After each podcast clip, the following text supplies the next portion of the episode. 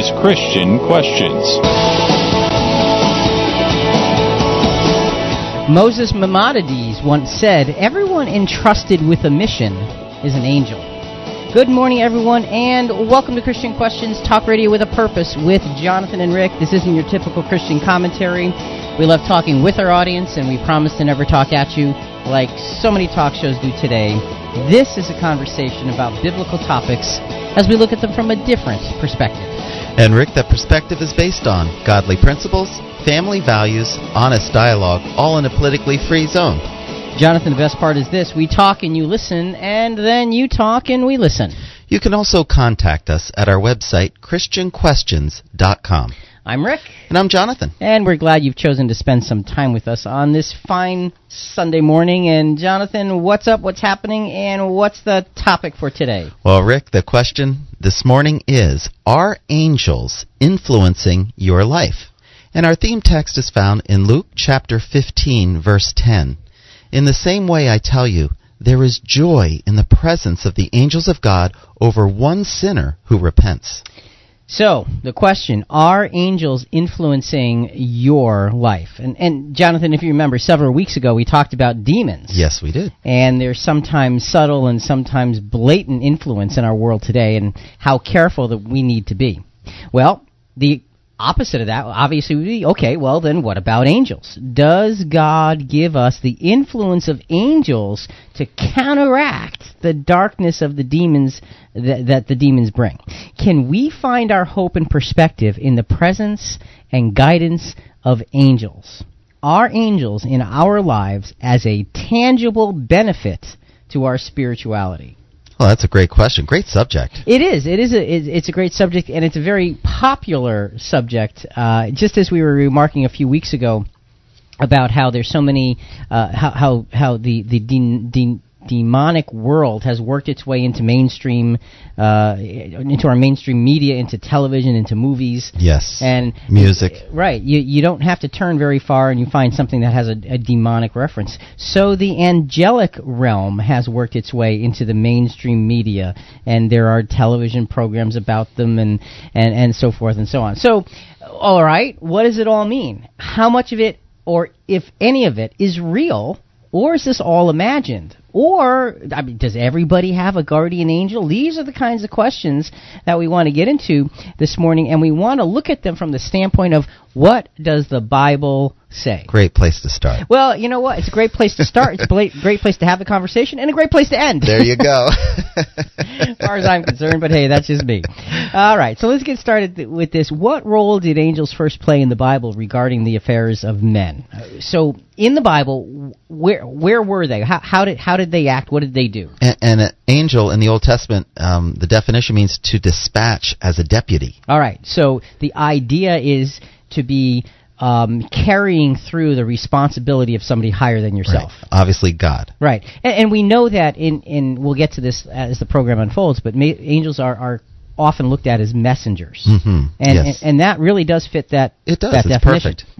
So, aside from the role of Lucifer in the Garden of Eden as protector of man in the garden, remember uh, when we talked about demons, we were talking about that and yes. that portion. And folks, really, this it's early in the program, but you want to go to christianquestions.com, christianquestions.com, sign up for CQ Rewind, the full edition because we've got a lot of notes on that particular point. That's a great place to start right, before this subject. Right. And once you sign up and for the full edition on the on the website, you have access to all of the old CQ rewinds. So you can go back to the one on demons and, and, pull that information out, put it next to the one on angels, and you get a comprehensive look. Where else are you going to get that? I ask you. Only ChristianQuestions.com. All right. So aside from Lucifer's role in the Garden of Eden, um, the first use of cherubim and and the first re- reference to any spiritual being except God and Satan is in Genesis chapter 3 verse 24. So he drove out the man and he placed at the east of the garden of Eden cherubims and a flaming sword which turned every way to keep the way of the tree of life.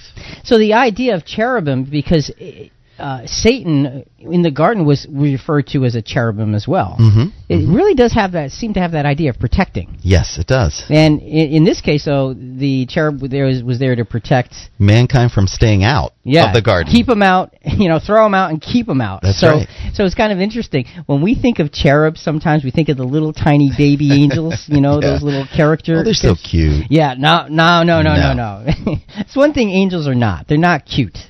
Okay, they are mighty, powerful beings of God uh, that are beyond our, our scope. hmm So there, you know, this idea of you know, a little angel running around with a little diaper on, a little arrow and all that. Come on, people, let's get real. Uh, so. Let's go to um, a soundbite right off right off the bat. Uh, this is Graham Hancock and Lorna Byrne having a conversation. Now, Graham Hancock wrote uh, the book War God, and Lorna Byrne wrote uh, the book Message of Hope from the Angels. Uh, they're both very sort of spiritually minded, and this Lorna Byrne has this this connection, she says, with the angelic world, like on a regular basis. So Mr. Hancock is, is sort of interviewing her about her, her connection. So let's just sort of drop in on that. So do you feel that that um, I, I know that, that your focus is on the angelic side, Yeah, and yeah. and this surely is a positive spiritual influence. But do you do you feel that people are drawn that there's something in the human the human experience that leads people to be drawn to the dark side and to and to evil and wicked choices? Um, yes, and I, I love I love the question. Um, people are drawn more so to the to the dark side, to um, what people call demons or Satan mm-hmm. or the devil, mm-hmm. and I'm afraid that part does exist. Mm-hmm. Um, so it, it is in, in the sense they listen Yeah. to to to the negative, to to the demon more more so than they would to to the angel or to the guardian angel or even to God.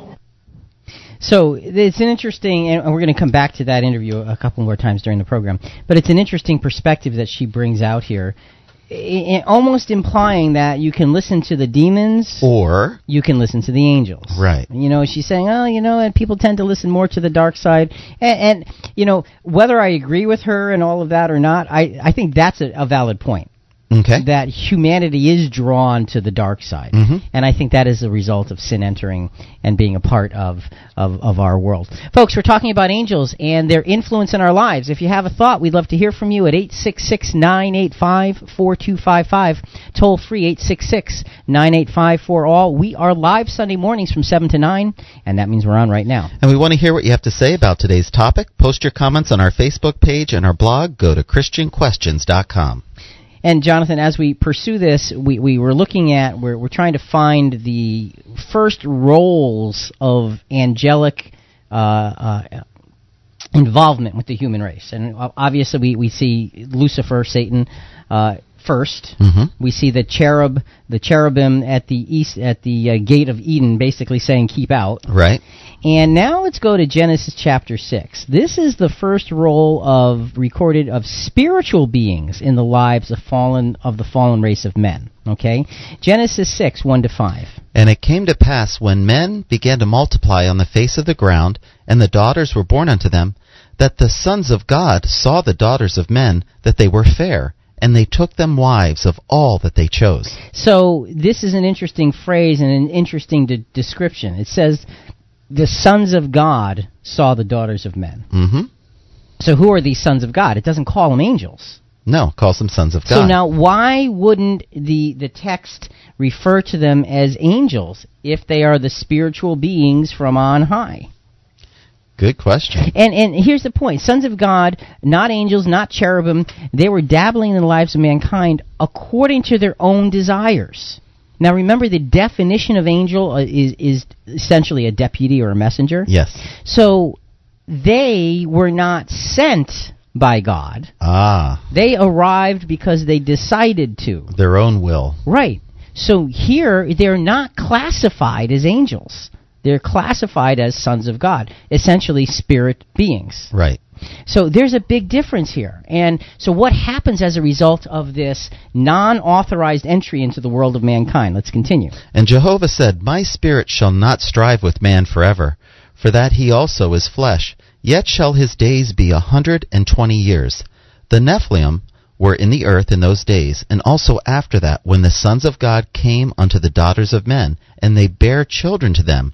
The same were the mighty men that were of old, the men of renown. So this this uh, unauthorized um, action produced these Nephilim, which were giants on the earth. which were a hybrid mutant race, for That's right. lack of a better description. So these sons of God acted not only against the will of God, but they acted against the design of God. They interfered. Right, and uh, not only did they interfere, but they but they sought to turn the tide on the direction that the plan of God was supposed to go. in God's creation. I mean, that's Right. messing everything up, Yeah. isn't it? And and and by and that's why they're not called angels because they were they were doing this of their own accord. They mixed spirit with flesh, and this hybrid race it did not belong. It was not a planned uh, part of the creation of God, and and you can only get trouble from that. That's right. And it says men of renown You know, that reminds me of Greek mythology. And there may be some truth sprinkled into Greek mythology based on the history of humankind. Oh, absolutely. The idea of, of Hercules being the son of a half uh, of a, of a of a woman and a god. Yes. that is founded in truth yes. here in the scripture. That's what this is talking about. But it, that's glorified. hmm of course. And and and you know the truth is not glorified. It's it's a, it's a it's a nasty turn against God. And so let's just finish up with verse five. And Jehovah saw that the wickedness of men was great in the earth, and that every imagination of thought of his heart was only evil continually. So the result of this interference by those not sent by God, those spiritual beings, is this action brought the permeation of evil throughout mankind, and evil founded uh, in not only disobedience but in defiance of the God ordained order of creation, uh, and it brought their dismissal. It, Hence the flood, Right. right? To They- destroy all the Nephilim and their Exactly. influence. You know, because they were hybrids, even their genes could not be passed on to humankind. and, and that's kind of an important point on that. The God's the nature of creation, God built protection in. That's right. and, that's and, right. and that's uh, and, and so they could not um, go further. Let, us go to another soundbite real quickly here. This is Kim O'Neill, uh, author of the book The Calling, and again, she is a great believer in guardian angels being involved in your everyday existence. So so listen to this. How can angels help us achieve our own ripple effect? Well, we really need our guardian angels to help us in that regard because, of course, we have we can have an awareness of what we're here on the earthly plane to do, what our life's work is, which is a huge part of our destiny. But we we then are in a position to wonder, well, then how do I do it?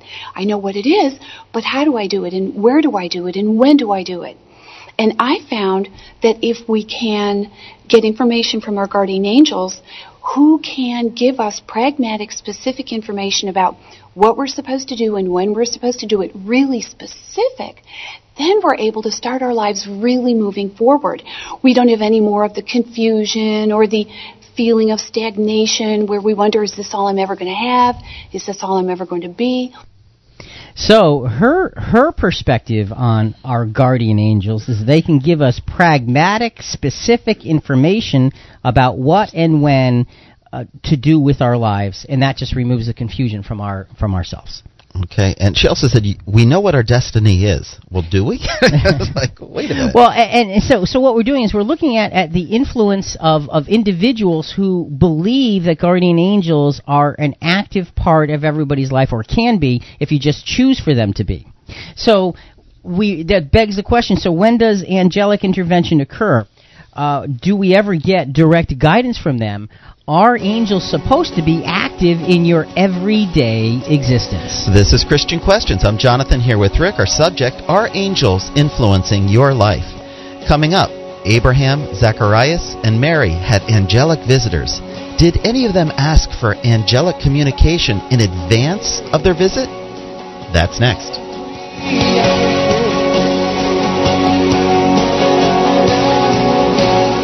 You're listening to Christian Questions.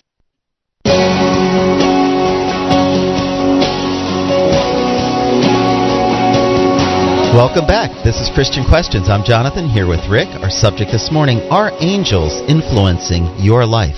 To be a part of our program, call toll free 866 985 4255. That's 866-985-4ALL. We're live Sunday mornings from 7 to 9. That means we're on right now on our website, christianquestions.com. And Jonathan, as we continue this this conversation, we need to throw the gauntlet down here, uh, and essentially with this this discussion, because either we should be continually every day seeking ways to have contact with our guardian angels, as some of these folks are suggesting, or we should be thinking, no, no, no, no, that's not our realm. We should stay out of it. I don't think there's a middle ground. All right. Okay. So which is it? And folks, that's why this is such an important program. And as we go through this program, what we're going to do is look at how angels interact with humanity from a biblical standpoint. Because there's a ton of interaction. Oh, in the there Bible. is. You're right. But there are very important key points that, that, that come across with each type of interaction. So as the program unfolds, we're going to be giving you some of those, one or two of those key points every single segment. Excellent. You want to stay with us, and if for some reason we're not on in your area, for the second hour, go to ChristianQuestions.com and click Listen Live so you can stay with the conversation. So, Jonathan, let's get started. Our first key point is what? Angels show up at key points when God's plan would be impossible to understand. Okay, at key points when God's plan would be impossible to understand, let's take a look at some actual examples of that happening. First, let's go to Abraham, Genesis chapter 22, uh, verses 9 to 13. When they came to the place that God had shown him, Abraham built an altar there and laid the wood in order. So now this is with his son Isaac. He's That's about to sacrifice him. He bound his son Isaac and laid him on the altar on top of the wood. Then Abraham reached out his hand and took the knife to kill his son. And that was such an amazingly difficult task. Can you can't even imagine. God, Abraham was given a direct order from God. That's And- right. And this was a test of faithfulness. He must have understood God's ability to raise Isaac from the dead because he had promised Isaac as the promised seed. That's right. So Abraham knows God, and he knows that God is not going to just play a game with him. hmm So he is being obedient, doesn't not understand what, why, or how, but he's just doing what he's supposed to. So what happens? But the angel of the Lord called to him from heaven and said, Abraham, Abraham. And he said, Here I am. He said, Do not lay your hand on the boy or do anything to him. For now I know that you fear God, since you have not withheld your son, your only son, from me. And Abraham looked up and saw a ram caught in the thicket by its horns. So what happened? There was intervention in Abraham's life. That's right. And who provided it? A messenger, an angel Yes. that said, "Stop! Don't do it." Uh, this has been God's plan all along to not sacrifice your son. Hence the key point angels show up at key points when God's plan would be impossible to understand. All right, so keep that in mind now as we go to the next soundbite. This is Leanne Babcock, and she is. We got this from YouTube, and she is one of those individuals who has this this this constant uh, communication. She says with the angelic realm. So let's just listen to how she describes some of her own personal interaction.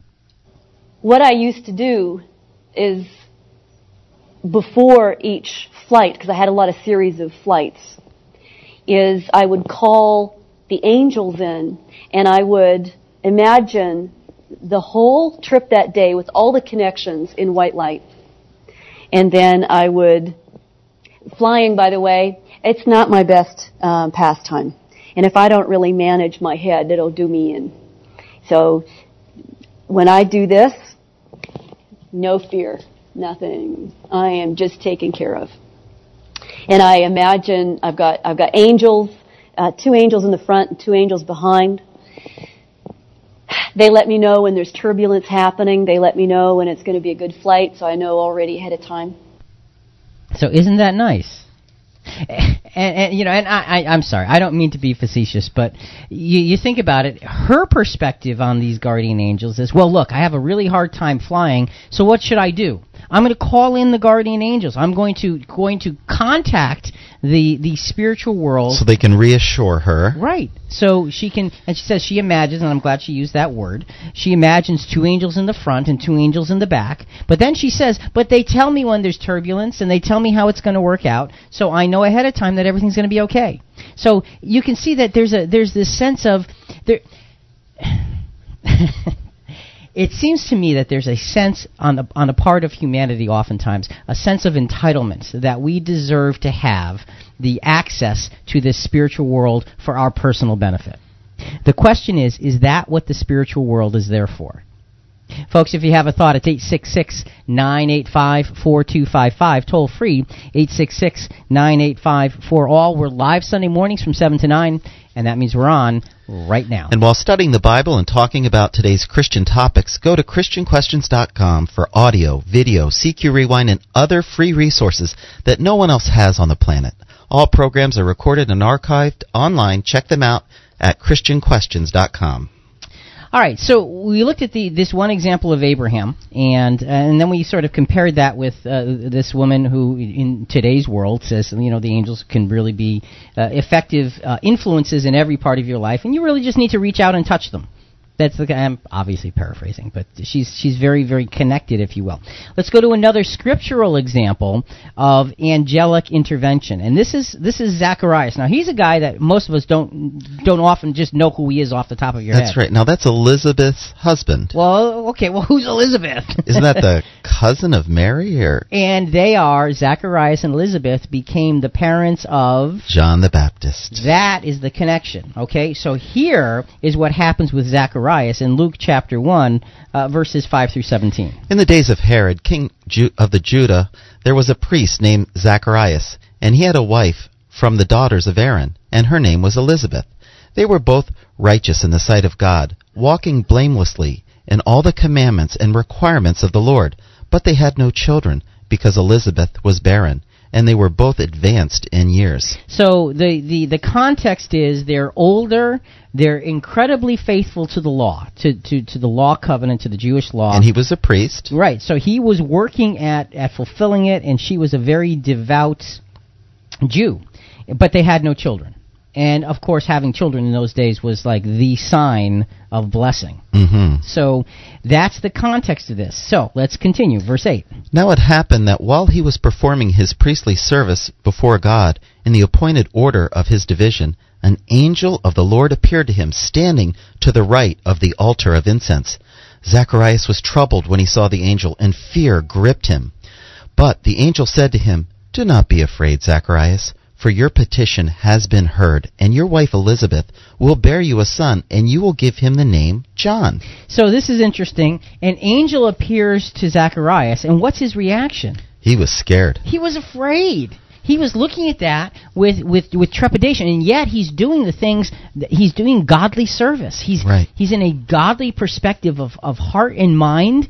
So you'd think that well, if angels then are supposed to be a regular part of our lives, and you're in a godly perspective when they show up, it should be, hey, you know, I was expecting you. Exactly. Exactly. But it wasn't. He was afraid, and the message was, Your petition has been heard. So they had prayed not to an angel, incidentally. They were praying to God. yeah, good point. And the angel is delivering, as a messenger, delivering the message that they're going to have a son.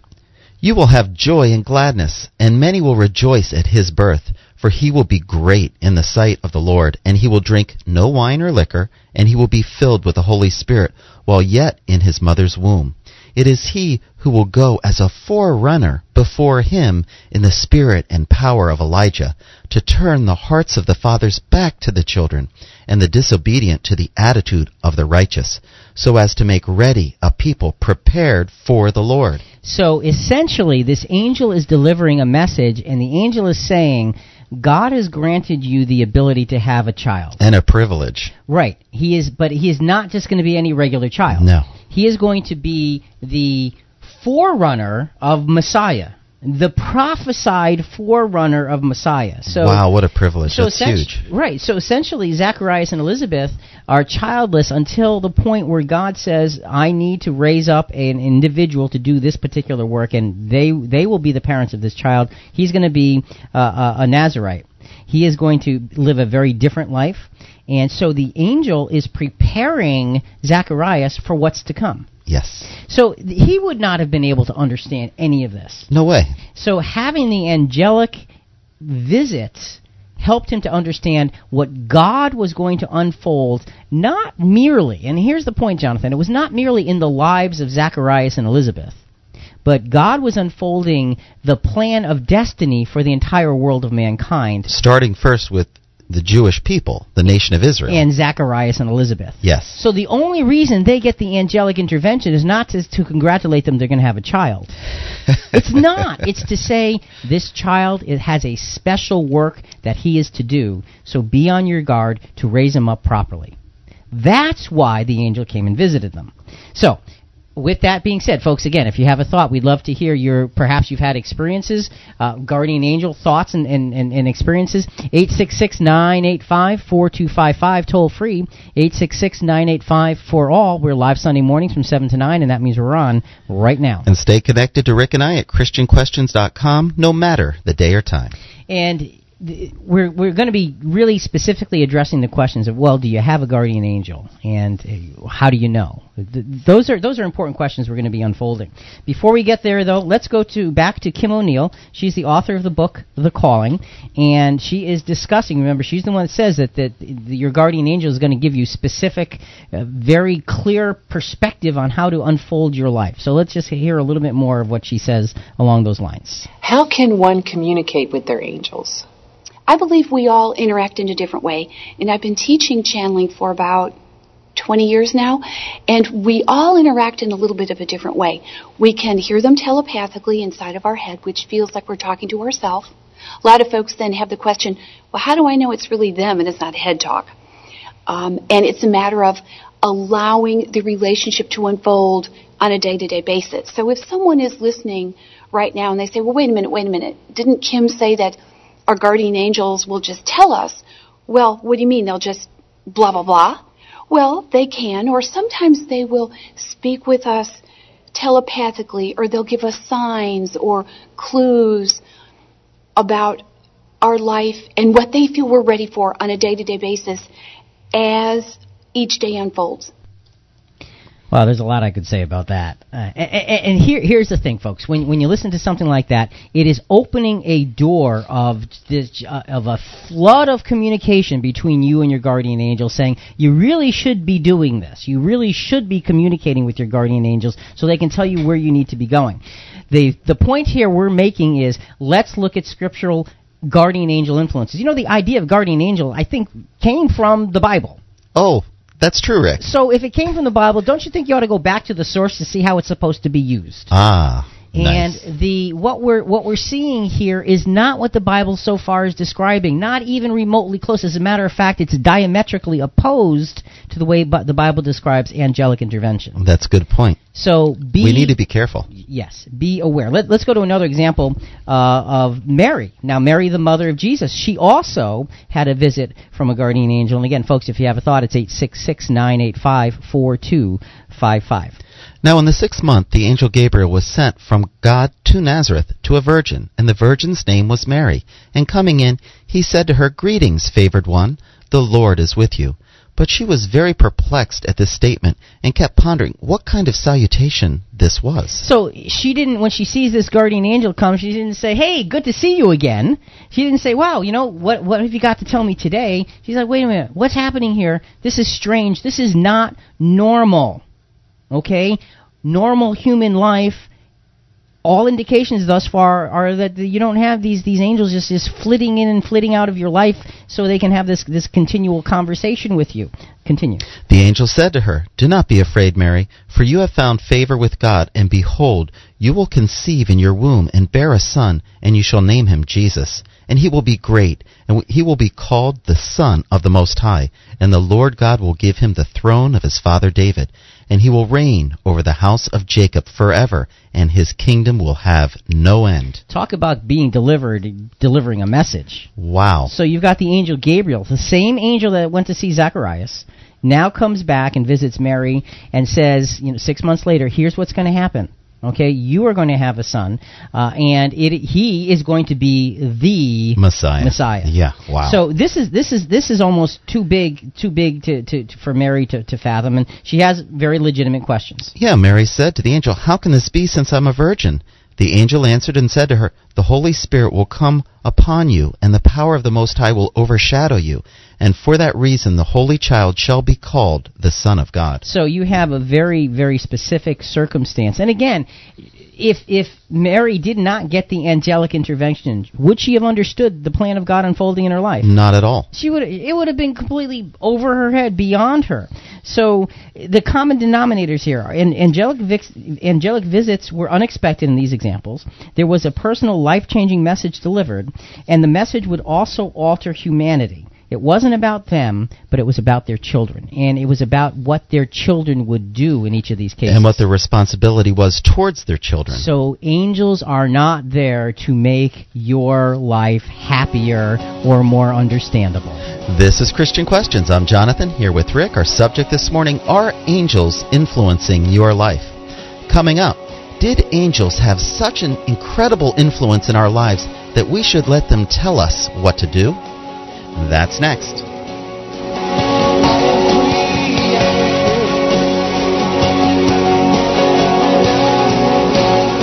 You're listening to Christian Questions.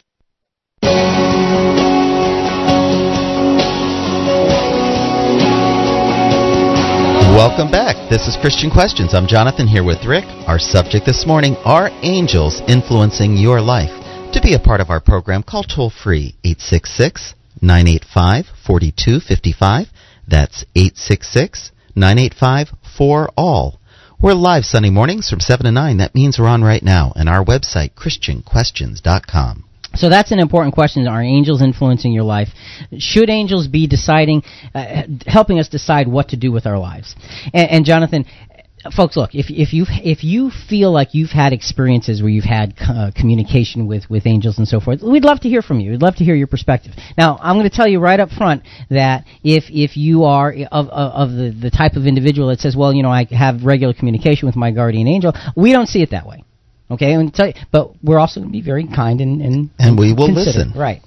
However, what we want to do is put this in perspective because this is such an important matter to me. And and I sort of want to put a conclusion out before we continue. Okay. My conclusion, personally, looking at Scripture and how angels uh, show themselves in Scripture, is if you're having contact with spirit being that that you think is an angel, but the Scriptures say that we're not supposed to do that, then that o- leaves a door open to having contact with a spirit being that's not sanctioned by God. Ah, okay. You- And be careful. That's right. That's just be careful. So, all of that being said, our number, now we just scared everybody away, but our number is 866-985-4255, toll free 866-985 for all.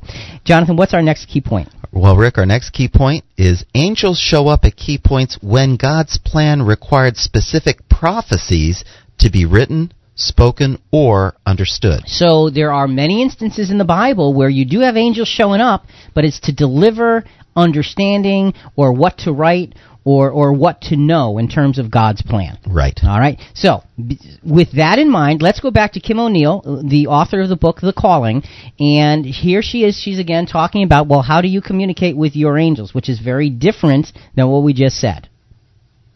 So I, I go back to the uh, eating the elephant. You do it one bite at a time. As we develop a relationship with our angels by simply sitting down, this is what I recommend, with a notebook and a pen. I'm old school. I don't. I'm. I'm not so crazy about the computer because that starts engaging the brain, and that isn't what we want to do. We want to keep the brain as turned off as possible. So what we want to do is sit down with a notebook and a pen, write some questions down that represent priorities, and then set down maybe half an hour once a week. Okay, and so she's given instruction, and folks, you've always hear the phrase, "Don't try this at home." Yeah. I'm telling you, don't try this at home because this is opening up your mind to influence that ought not to be there. She's saying you don't you want to write your questions down with a notebook and a pen. Don't don't work don't do the type it out on a computer because that engages your brain and we don't want you engaging your brain here. Now, wait a minute. Right. If you become vulnerable, uh, you know, remember we did a program on demons right, and, and right. possession? Right. Uh, be careful. Absolutely, absolutely. Let's go to another example, Jonathan, of a key point when God's plan required specific prophecies to be written, spoken, or understood. Daniel is a great example of that. He had a lot of angelic intervention in his life. Daniel 9, 20 to 23. Now while I was speaking and praying and confessing my sin and the sin of my people Israel, and presenting my supplication before the Lord, my God, in behalf of the holy mountain of my God. So he is in a posture of humility and godliness.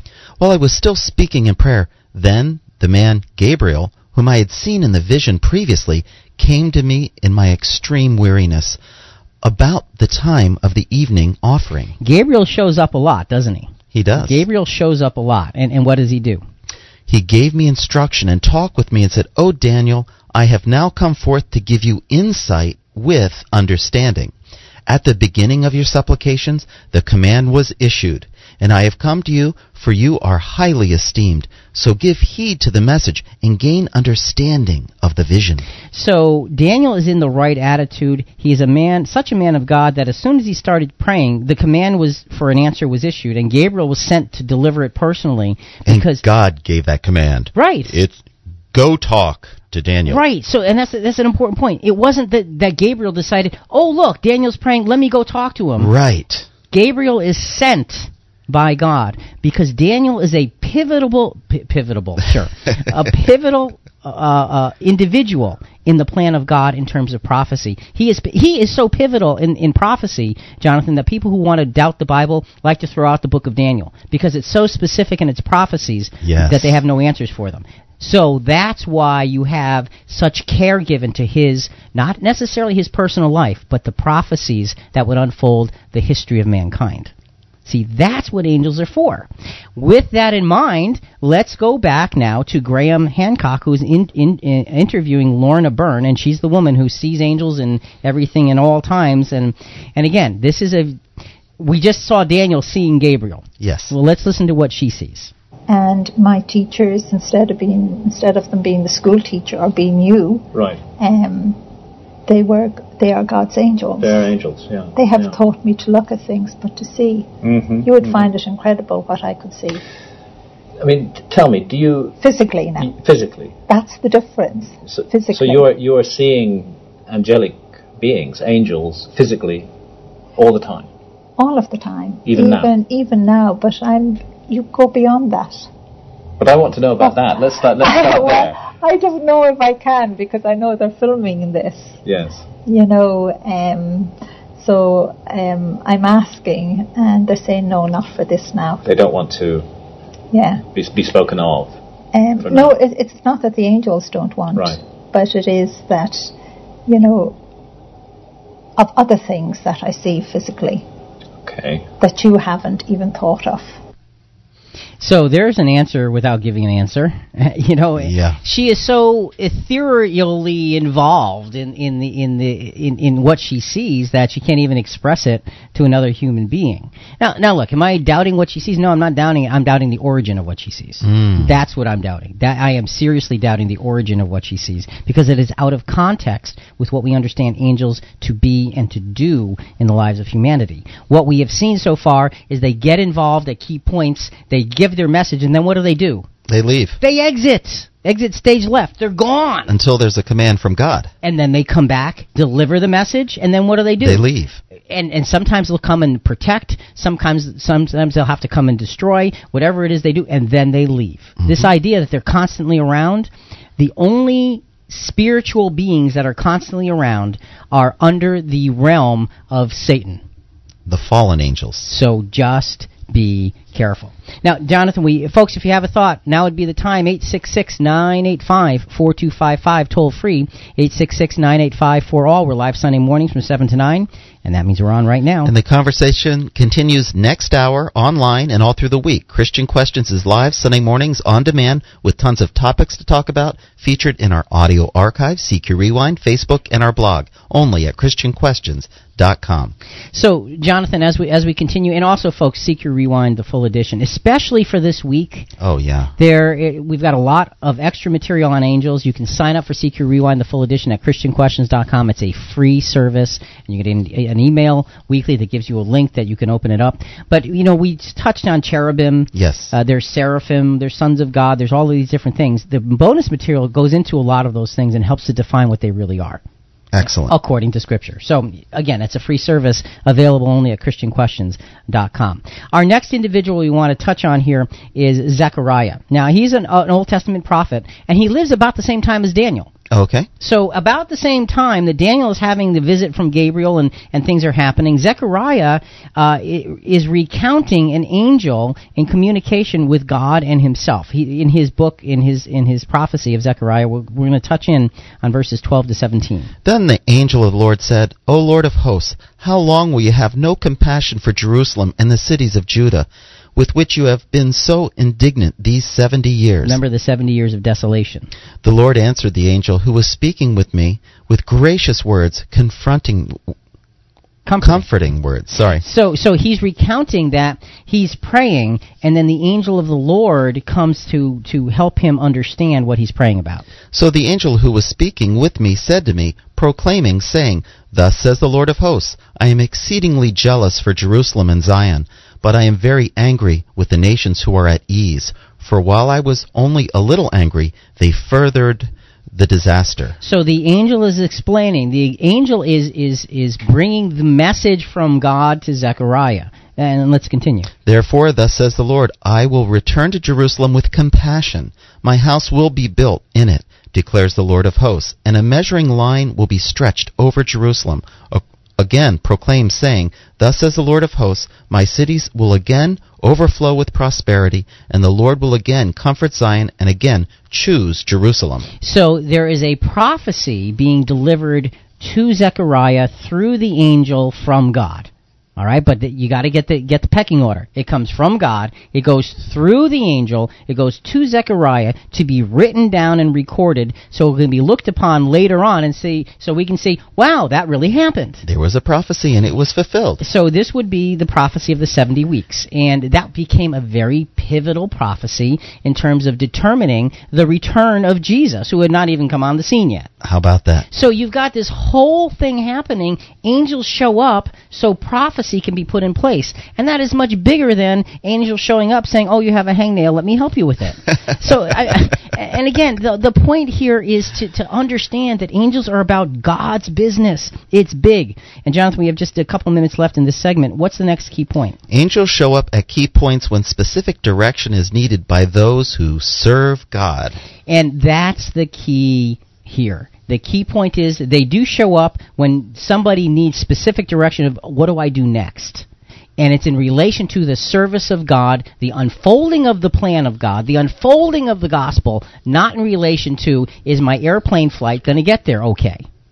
Big difference between the two. We're not going to have the time to read it, but the account is of Philip.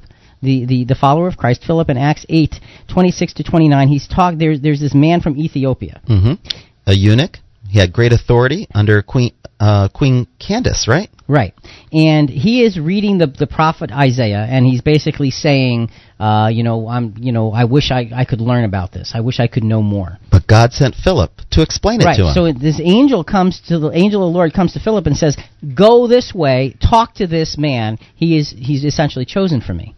So Philip takes that instruction not because he's, you know, thinking about what he's going to do next in his life, not because he's trying to figure out his personal destiny, not because he has questions for an angel and, and he wants to know more about his own life, but because the angel be, came to him at the direction of God so he can do what he's supposed to in relation to the gospel.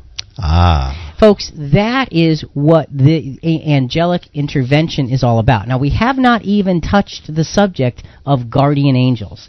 Does everybody have guardian angels? Do all children have guardian angels? If you're not going to be with us, if, if we're not on in your area for the second hour, go to ChristianQuestions.com, click Listen Live, and stay with us because as soon as we get into the second hour, we're going to address those questions in some detail. And, you know, again, I believe that the answers to those questions are clear and they're specific and they're in the Bible.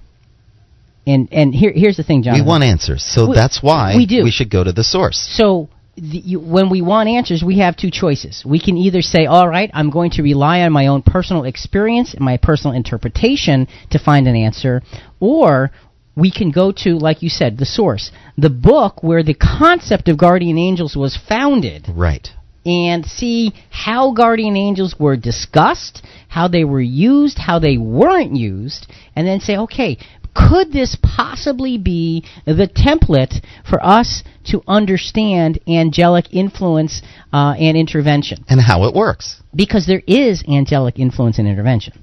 I, I have no question about that. We're not denying that. We're not doubting that. What we're looking at is saying, all right, how does angelic intervention and influence work? Is it rampant? Is it everywhere? Is it there for the taking? Is it there so that you can say at some point in your life, okay, now I'm ready to con- contact my guardian angel and now I'm ready to find out my own destiny?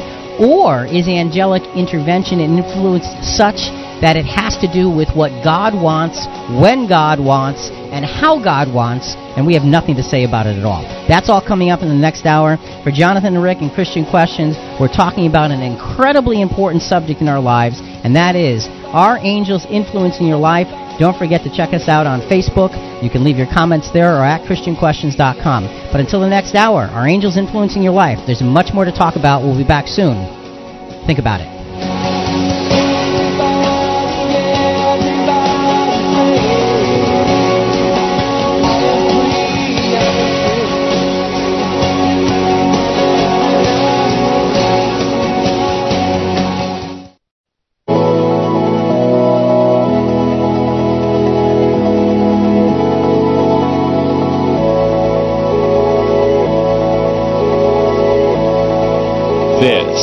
Christian Questions. Michelangelo once said, I saw the angel in the marble and carved until I set him free. Good morning, everyone, and welcome back to Christian Questions Talk Radio with your breakfast with Jonathan and Rick. This isn't your typical Christian commentary. We love talking with our audience, and we promise to never talk at you like so many talk shows do today. This is a conversation about biblical topics as we look at them from a different perspective. And Jonathan, what is that topic this morning? It's a very important one. It is, Rick. Our question is Are angels influencing your life? And our theme text is found in Luke chapter 15, verse 10. In the same way, I tell you, there is joy in the presence of the angels of God over one sinner who repents. So there's a, a scripture that we didn't even touch on that in the first hour here. There's a scripture that says, wow, you know, the, the angels are, at least we know this, they're watching. Yes, they're watching. Okay, so we know that much because the scriptures are telling us that much. In the first hour, we were talking about when and where angels appear and show up, and comparing that those scriptural principles with a lot of personal uh, examples of people who believe that they have um, regular contact with with angels, specifically their guardian angels. And we're, what we're trying to do is understand angelic intervention in human life in relation to scriptural principle and definition. Which is the source of introducing that concept. So we want to get it right, and if you want to get it right, go back to the source, and then what we should do is we should compare our personal experiences against the source instead of taking our personal experience to override the source. Good point. I think that's a that's a that's a big difference. So the concept of angels uh, in in the New Testament, the word uh, just what, what's the the word uh, for angel? In the Old Testament, remember, it was like a deputy. That's right. And in the New Testament, it's, it's to bring tidings. Okay, messenger. You're bringing a message. You're delivering. It's and and the key thing uh, with messenger or deputy is whatever you're doing doesn't originate from you. It's from the source, the creator of all things. Right, right, right. So an angel is therefore not a decision maker for you or in your life, but should be, if it doing anything at all, be delivering something from God It's Almighty. a conduit. Exactly, exactly, exactly. So, Jonathan, uh, another we, we've been going over key points from scriptures as to when angels show up. What's the next key point? Angels show up at key points when God's human messengers needed extra assistance. All right, so we have people who are already established as God's messengers. Elijah was a great example of this. And Elijah, we're not going to read the whole thing, but in 1 Kings 19, verses 1 through 8, um, what we have is Elijah is is has has just had the intervention with the the prophets of Baal. Oh, yes. And remember, he's overcome them and, and, and, and beat them down and destroyed them all. So he's a great messenger, a great a great prophet of God. oh, yeah. And after doing all of this, Queen Jezebel basically says, "You're dead meat." Well, I'm paraphrasing, but within 24 hours. Within 24 hours, you're I'm going to do to you what you did to them. That's it. You're you're done. So he runs away. He's afraid, and he's so he's so distraught because he did work these great miracles uh, on on the on behalf of God, and yet nobody seems to be jumping to his aid. Right. So he was afraid and he ran. And he's distraught for his own life. So let's jump in there and in the account in verse 5. He lay down and slept under a juniper tree, and behold, there was an angel touching him, and he said to him, Arise, eat. Then he looked, and behold, there was at his head a bread of cakes baked on hot stones, and a jar of water. So he ate and drank, and lay down again. The angel of the Lord came again a second time, and touched him, and said, Arise, eat, because the journey is too great for you. So he arose, and ate and drank, and went to the went in the strength of that food forty days and forty nights to Horeb, the mountain of God. So he is just despairing of life, and an angel comes and has has has interaction with him. Yes. Taps him on the shoulder, wakes him up, and says, "You have to eat." Sounds like my mom. you have to eat.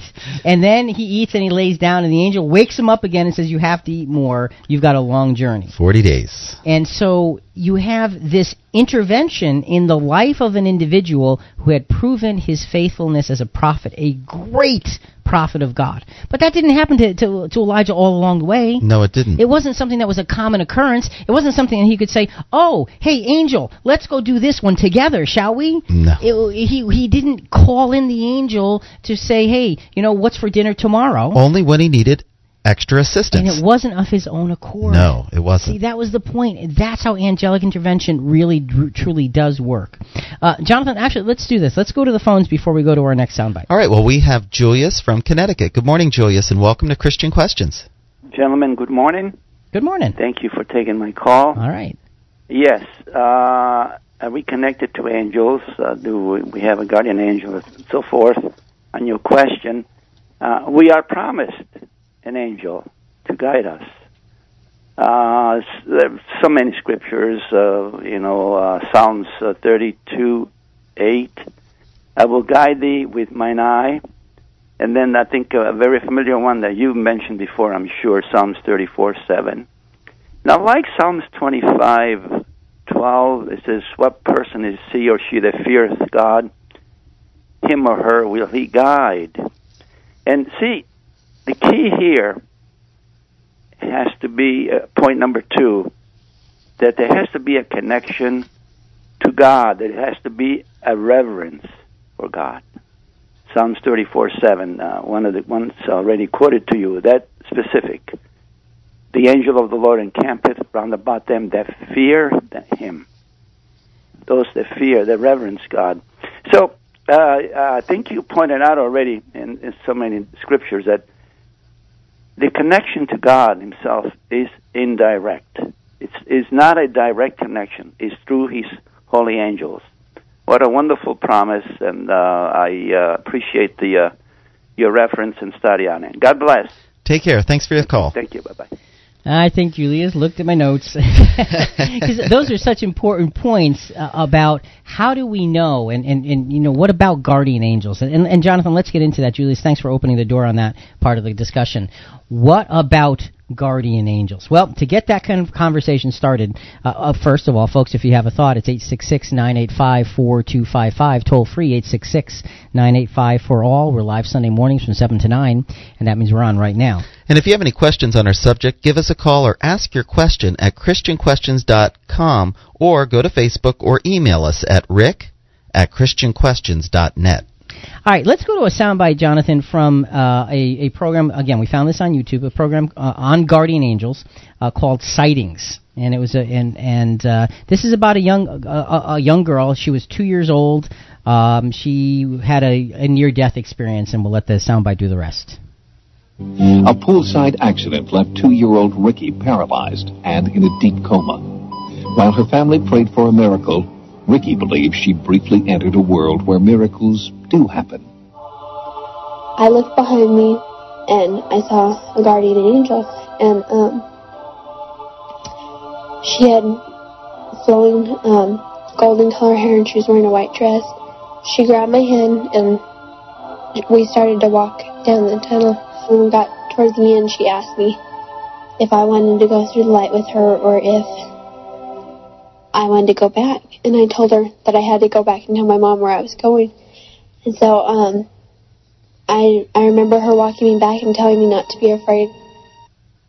So this for for a two year old, she has a, a tremendous. You know, you can't. Okay, you're going to doubt her experience. I mean, that she's recounting what she she says she saw and she felt and she thought, and and there's very obviously a guardian angel in this in this in this account of hers. Mhm. So what do you do with that? You know, so the question really now comes down to who do angels watch over? And actually, before we go to the phones, let's actually read this next scripture to just begin to open up that part of the conversation. And he called a child to himself and set him before them and said, Truly I say to you, unless you are converted and become like children, you will not enter the kingdom of heaven. Whoever then humbles himself as this child, he is the greatest in the kingdom of heaven. And whoever receives one such child in my name receives me. See that you do not despise one of these little ones, for I say to you that their angels in heaven continually see the face of my Father who is in heaven. So that is going to be an important question. What children have guardian angels? Do all children? But before we go there, let's go back to the phones. All right, well, we have Beth from Tennessee. Good morning, Beth, and welcome to Christian Hey. Questions. Hey, good morning. How are you guys? Good, Beth. Good to hear from you. Hey, I, I can barely hear you. I'm sorry. You're very, very faint. Uh, sometimes that seems to happen when we get calls. I'm not sure why, but um, go ahead. What's your thought? Uh, well, um, I just wanted to kind of uh, reiterate what you said about uh, angels being messengers, and I wanted to cite one very important book in the Bible, which is Revelation. And uh, you know, the angel came as a messenger to John to relay what he was being told by God in the book of Revelation, which I happen to believe is a very, very um, uh, uplifting and hopeful uh, book about you know where we will be when God's plan is complete. And I also want to make another point. Um, my father died very recently, and um, I've been listening to you guys. I just haven't been calling in. But at his funeral, one of my family members who was trying to comfort me said, you know, that my father was such a great man and that he will be missed and that now he's in heaven and he's our he will be our guardian angel and I you know I appreciated that comment by my relative but I just I really don't think that's biblical. I don't believe that people become angels after they die. I don't believe that, you know, I, I agree with what you said about becoming messengers and being about the business of God. So I know a lot of people try to say that, you know, when, when our loved ones die, they're watching over us. You know, I think that's a, a, a great sentiment, but I don't really think that's correct. So I just, I couldn't stand to be silent anymore. I had to call you guys and uh, it's great to talk to you and um, you guys have a great day. Thank you. Thank you for calling, Beth. thanks so much. Every- Okay. everybody in the studio is smiling ear to ear, hearing your voice again. We're so sorry for your troubles, and we know that God will bless you through it.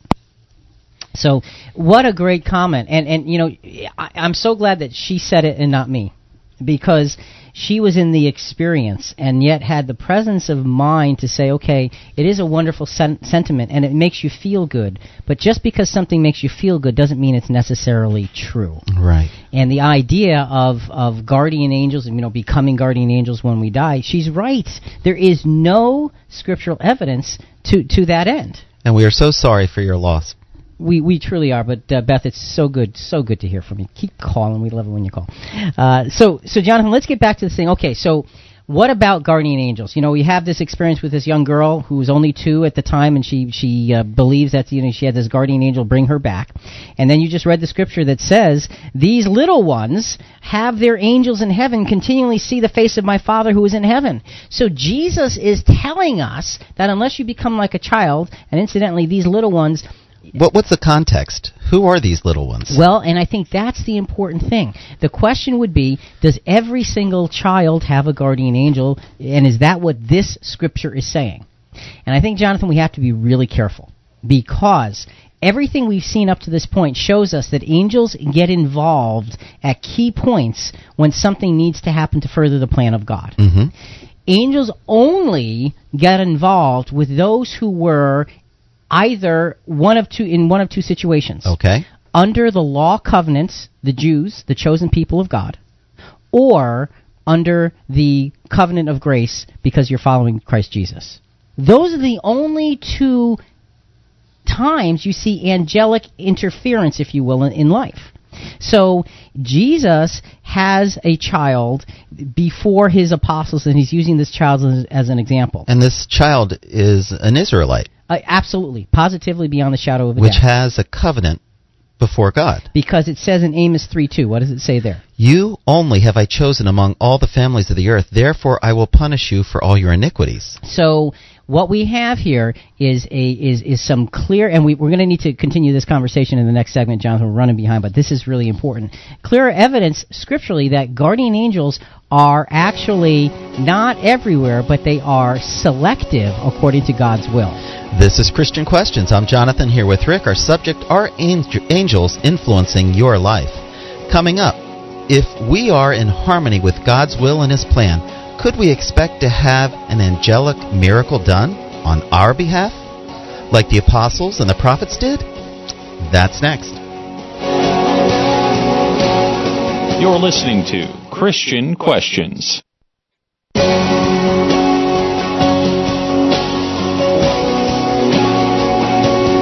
Welcome back. This is Christian Questions. I'm Jonathan here with Rick. Our subject this morning are angels influencing your life?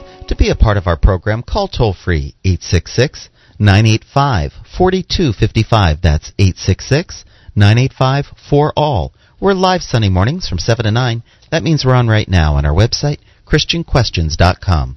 And Jonathan, as we continue this conversation on angels, specifically now on guardian angels, okay, well, who has a guardian angel and who doesn't? You mean everyone doesn't have one? Well, if you look at how angels have shown up historically through Scripture, what we see is they're always showing up and intervening only in the lives of those who are under a covenant relationship with God. And not outside that. And not outside that. Okay. So when you ask the question, uh, and you know, great example. We were talking during the break, and Fred, the, our board guy, was talking about you know what what Beth said about you know people not becoming Angels angel- when they die, yeah. guardian angels. Mhm. And he said, well, but it did make a great movie, and he's right. You know, it's a Wonderful Life is a movie about Clarence. Oh, it was a great movie. I love the movie. I don't believe the story, but I love the movie. I love what it stands for. I, I I I love all of those things, but it's a fantasy according to Scripture. Now now so. No, everybody does not, according to Scripture, have a guardian angel. Why? Wow. Do, why do we say that? Because everything in Scripture indicates that guardian angels are at work in the lives of children. They are of the children of those in covenant relationship with God. That's the way we see the scriptures unfolding for us. Folks, if you have a thought, it's 866 985 4255, toll free, 866 985 for all. We're live Sunday mornings from 7 to 9, and that means we're on right now. And our website, ChristianQuestions.com. Let's go through a few more scriptures, Jonathan, about God, an- God's angels. Who are they watching over, and, and why do we think it's just over God's chosen? For he will give his angels charge concerning you to guard you in all your ways. They will bear you up in their hands, that you do not strike your foot against a stone. You will tread upon the lion and the cobra, the young lion and the serpent you will trample down. And actually, remember, Satan partially quoted that scripture to Jesus when he was tempting him in the wilderness. Oh, that's right. And basically, it's saying it, it, angels charge concerning you, and this is talking to those in covenant relationship with God. So there's a scripture. Uh, Julius quoted Psalm 34:7 before, but let's quote it again. The angel of the Lord encamps around those who fear him and rescues them. And that is a powerful, simple, straightforward statement of who the angel of the Lord watches Protects. over. Mhm. Those who fear him and rescue. Those who are in relationship with God through the, the, the law covenant in the Old Testament and the, and the covenant of grace in the New Testament. And finally, Hebrews 1.13 and 14. But to which of the angels has he ever said, Sit at my right hand until I make your enemies a footstool for your feet? Are they not all ministering spirits Ah, okay, okay. So angels are ministering spirits, right? To Mhm. who? Sent out to render service? Ah, okay. Sent out to render service. You know, now we had all of those people, you know, giving us all that input on those sound bites of, you know, they're they're there to render service to you. To who? for the sake of those who will inherit salvation. So again, the scripture is specific about who is involved uh, in, in terms of angelic protection. If you have a thought, folks, it's 866 985 4255. Toll free 866 985 for all. We, again, we're live Sunday mornings from 7 to 9, and that means we're on right now. And if you have any questions on our subject, give us a call at ChristianQuestions.com and go to our Facebook and email us at rick at christianquestions.net. So they're going to give us a call at christianquestions.com. They are, huh? they are. or at 866-985-4255. uh, anyway. Wake up. Uh, no, you're awake, believe me. Eh, Okay, next key point about angels when they show up. Angels show up at key points when God's plan is in danger of being thwarted. All right, now there are scriptural examples where things are going very badly, And it looks like Satan's winning. right? And then an angel shows up, and we're we're we're not going to be able to read all of them, but just we're going to read one, and we're going to touch on another one. This is has to do with the apostles. This is the infant church. Uh, of of those following Christ. This is in Acts chapter five, verses seventeen to twenty one, and let's see what happens. Then the high priest rose up, and all that were with him, which is the sect of the Sadducees, and were filled with indignation, and laid their hands on the apostles, and put them in the common prison. So here they are, wholesale. They're thrown in prison. But the angel of the Lord by night opened the prison doors and brought them forth, and said, Go, stand and speak in the temple to the people all the words of this life.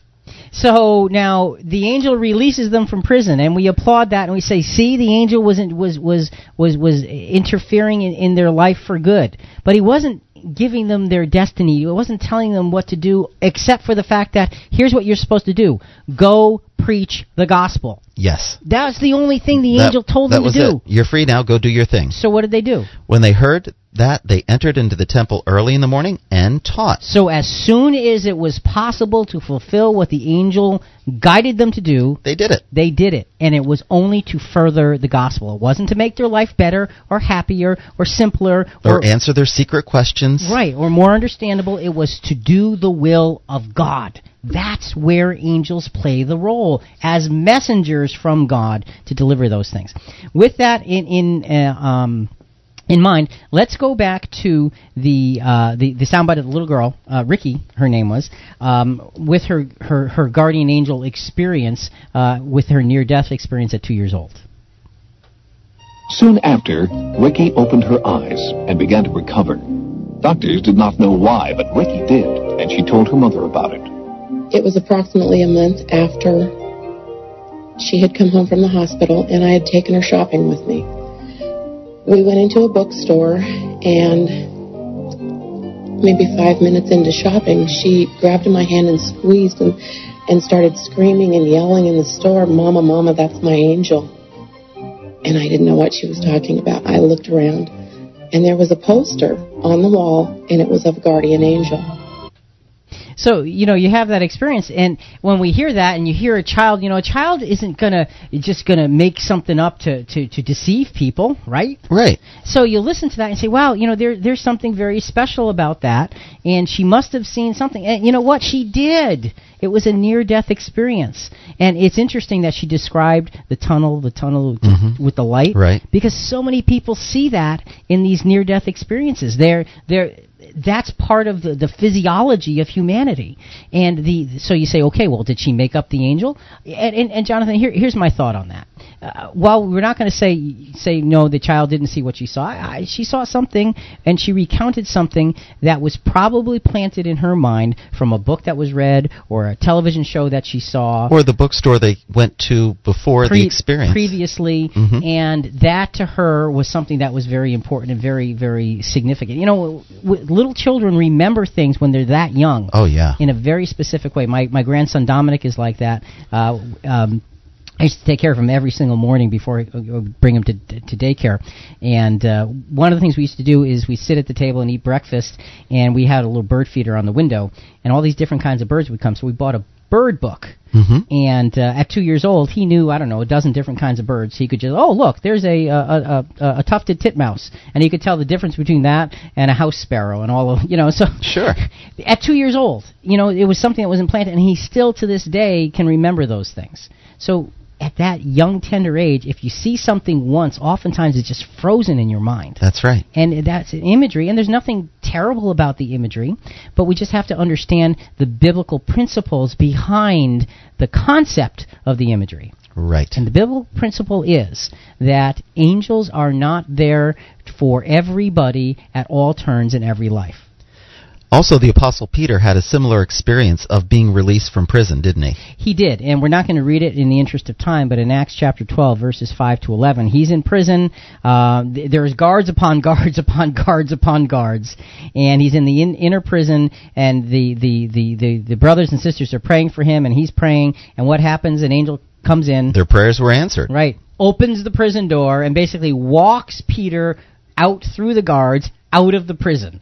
That's right. That's what the angel does. He walks the angel walks him out and says, "Okay, here you are. You're far enough away. Now go." So God's plan wasn't going to be thwarted. And see, that's the point. Peter, at this stage, was incredibly important to the development of the plan of God. So the angelic intervention was there solely for the purpose, not of Peter's personal benefit. No. It was solely for the purpose of moving the gospel forward with the individual that was needed at the time of the Apostle Peter. Yes. That's what angelic intervention was about. So, having said that, and you know we're talking about this, and, and the, the, the and look, angels did work miracles on behalf of the apostles and those that were chosen. Let's go back to another soundbite. This is Lorna Byrne. She's the woman that sees all kinds of things in the spirit world on a regular basis, and she just says something interesting here, and, and I think it's just worth putting into the middle of our conversation. But the angels are here and they are extremely beautiful. And your guardian angel, every Do I have a guardian angel? Yes. And and you have been guided all your, your life. You have a beautiful guardian angel right there behind you.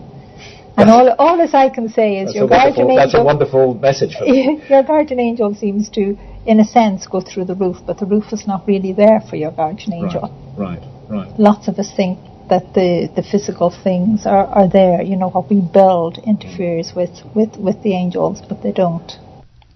So she's basically saying to this other man who is not a, uh, you know, a Christian or anything of the sort, saying to him, "Yes, you have a guardian angel. He's right there behind you, and he's beautiful." So when you hear something like that, it gives credibility to the idea.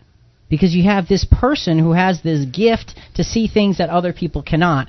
And she claims all of these things are happening and all of these things are real and they're all right here doing it. And she says this angel has been guiding you throughout your whole life.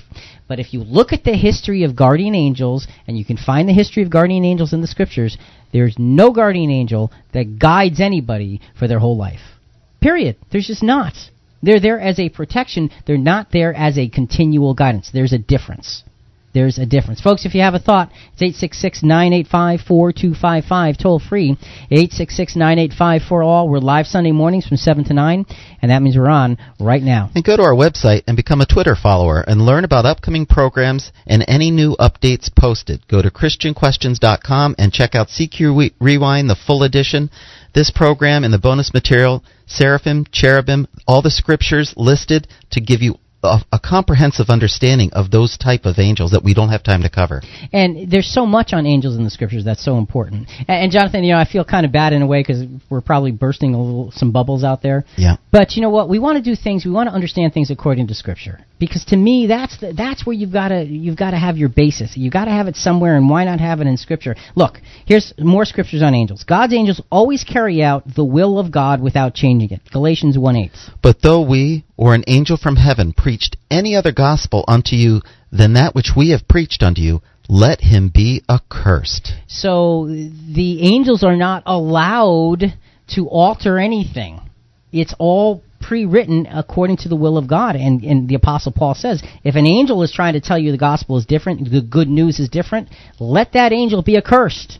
What is that telling you? Oh, that's a that's a messenger of Satan. Exactly. You've got to be careful with this kind of thing. 2 Corinthians 11, 13, and 14. For such are false apostles, deceitful workers, transforming themselves into the apostles of Christ. And no marvel, for Satan himself is transformed into an angel of light. So there you have it. An- Satan himself is transformed into an angel of light. And an angel of light is beautiful. Be careful, An angel of light is powerful. But deceptive. An angel of light is influential. and there are these angels of light that are all around us in our world, but are not angels of God because they appear as angels of light. They take on the outside facade of an angel of light, but if you were to check an angel's credentials, okay? All right. He's looking at me like, where are you going And now? How can you do this? How do you do this? what you do is you say, okay, are they fulfilling angelic responsibilities as laid out in Scripture? Or are they doing something different? And if they're doing something different than the principles laid out in Scripture, their credentials will say to, those are their credentials, and they say to us, this is not an angel of God. This is a messenger, but it's not a messenger of the Almighty God. And that's why, folks, this is such an important subject, and that's why we have to be so important. And you know, Matthew 4, 5 to 7, we're not going to read it because we touched on it before. This is when Satan is tempting uh, uh, Jesus in the wilderness. Yeah, and he quoted, "He shall give his angels charge over thee." Yeah, right, Psalm yeah. 91. And, and, and again, you know, angels are never called at, uh, never at the call or service of men. You know, and that's the interesting thing. Satan was saying, Satan was teaching Jesus, suggesting to Jesus to misapply that scripture. Satan was saying, go ahead, jump, the angel will catch you. He looked like an angel of light at the time. Right, and he's saying that could be a great witness to everybody around. That you are God's son. The angel will catch you. And Jesus' response is, no, no, no, no. It is not for me to direct what an angel is supposed to do. See, that's another great principle in this whole conversation about angels and how they influence our lives and how they don't influence our lives. This is Christian Questions. I'm Jonathan here with Rick. Our subject this morning are angels influencing your life? Coming up. So, what's the bottom line? How are we supposed to treat angels? From God's perspective? That's right.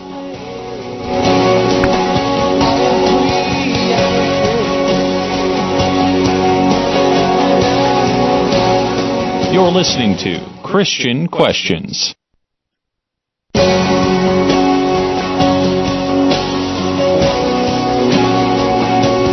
Welcome back. This is Christian Questions. I'm Jonathan here with Rick. Our subject this morning are angels influencing your life? To be a part of our program, call toll free 866 985 4255. That's 866 985 for all. We're live Sunday mornings from 7 to 9. That means we're on right now. And our website, ChristianQuestions.com. So we're looking at, and uh, in this final segment of the program, we're, we're really focusing on, okay, well, how do we, uh, should we, how do we treat angels? And, and Jonathan, do you believe you have a guardian angel? Uh, yes, I do. And have you ever talked to that guardian angel? Uh, no, I haven't. Uh, would you like to talk to that guardian angel? Not really. Why? Well, and, and isn't that exactly the point? Why? The guardian angel is there for a specific reason for those who have a covenant relationship with God. To protect me when I make stupid mistakes. And that, makes up for my differences. Do you make stupid mistakes? I do. Welcome to Rick's Club. and, and, I'll find out later how he was working overtime to watch over me. so, uh, folks, as, as we begin to wrap this up, can we have angels at our own beck and call? Well, uh, Matthew 26, uh, 53, this is Jesus speaking. Thinkest thou that I cannot now pray to my Father, and he shall pre- presently give me more than twelve legions of angels? So Jesus is in a very difficult spot, in a very difficult time. He's approaching crucifixion, and this is what he says. And he says this because he's, he understands that the angels would be available through God to help him. If God said so. Right. So you see, he puts the order of events in place in this simple statement. He says, Don't you think that I can't pray to my Father, mm-hmm. and then he will send? So, is Jesus directly commanding the angels as a human? No. Of course not. So, if Jesus as a human couldn't do it, what makes us think we can? Right. So, let's keep this in its proper perspective.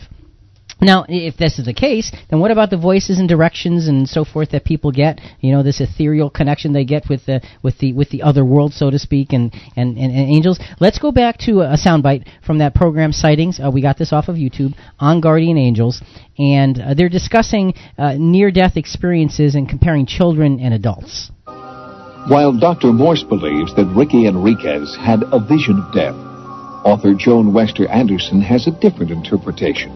She believes Ricky had what is known as a celestial vision of her guardian angel. Angels appear to children, I think, because children are so open to the spiritual realm. In near death experiences with children, about 70% of those involve the sighting of an angel, which is kind of interesting because adults only report 15 or 20%.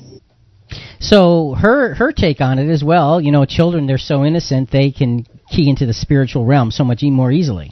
I have a different Than ex- adults. Yeah, I have a different explanation to that. All right, I just think that's what they're taught. I just think that children are taught because those are hard questions for small children, you know, about death and and, Mhm. and you know you're you're taught just like Beth's uh, uh, con- uh, uh, phone call. You know, you're, you're you're taught these things that make you feel comfortable and and God's angels take care of you and don't worry. So if they have an experience like that, their mind goes back to what they're taught hmm because that's what children do. But what about the adults only reporting 15 to 20 percent? Too much brain clutter. Because of life experience, Right, different right, information. Right, and, and, and you're at a different stage of your life, and, and you haven't been what you've been taught is is, is you know. Uh, piece upon piece upon piece and so it's a very different circumstance so i don't think that that's any kind of evidence that you know of, of, of angelic intervention. I just don't. I just think it's in, it's in the mind of a human being. Just like the soundbite from before where the where the where the woman was saying well you know how do you how do angels communicate with you? Well it's, you know it's the voice in your head. And she says well you know well some people are going to say that's just yourself talking to yourself. And that's what i'm going to say. Yeah that's exactly what it is. That's what you're doing. you got a great imagination keep it up. But so you know, it, it's all how we, we we perceive and all how we choose to interpret whatever it is coming into into our minds. Folks, if you have a thought, now would be the time. Eight six six nine eight five four two five five, toll free. Eight six six nine eight five for all. We're live Sunday mornings from seven to nine, and that means we're on right now. And stay connected to Rick and I any day or time at ChristianQuestions.com. There's exclusive videos, audio clips, other rewind tools, and much, much more. Right after the show or any time of the week, just jump on to ChristianQuestions.com. All right, now last key point: angels show up when. Angels show up at key points when God's plan is to be expanded. All right, and we know that because scripturally, that's what happened. Peter and Cornelius, Acts chapter 10, uh, verses 1 to 5. Now there was a man in Caesarea named Cornelius, a devout man, and one who feared God with all his household, and gave many alms to the Jewish people, and prayed to God continually.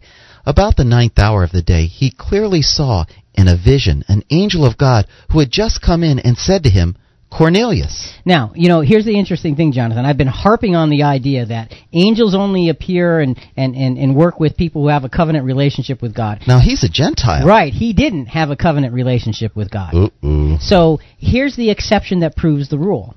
Because Cornelius is a devout man who feared God, prayed at the proper Jewish times of prayer during the day, and wanted to serve God with all of his heart, mind, soul, and strength, and was just looking for opportunity. So he was in line for a covenant relationship with God.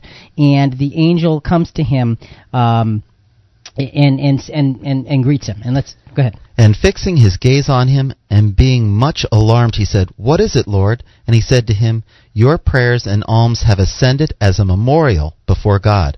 Now dispatch some men to Joppa, and send for the man named Simon, who is also called Peter. So it's interesting. He says, Your prayers and alms have ascended as a memorial before God, which doesn't indicate they were treated in the same way as prayers of someone who was already in a covenant relationship Right. with God. But the time in for the gospel to expand had arrived, and Cornelius was to be the pivot point. So he gets the angelic intervention because he is now entering covenant relationship, and history, all of Christian history, is about to change built upon Cornelius. That's why the angel shows up.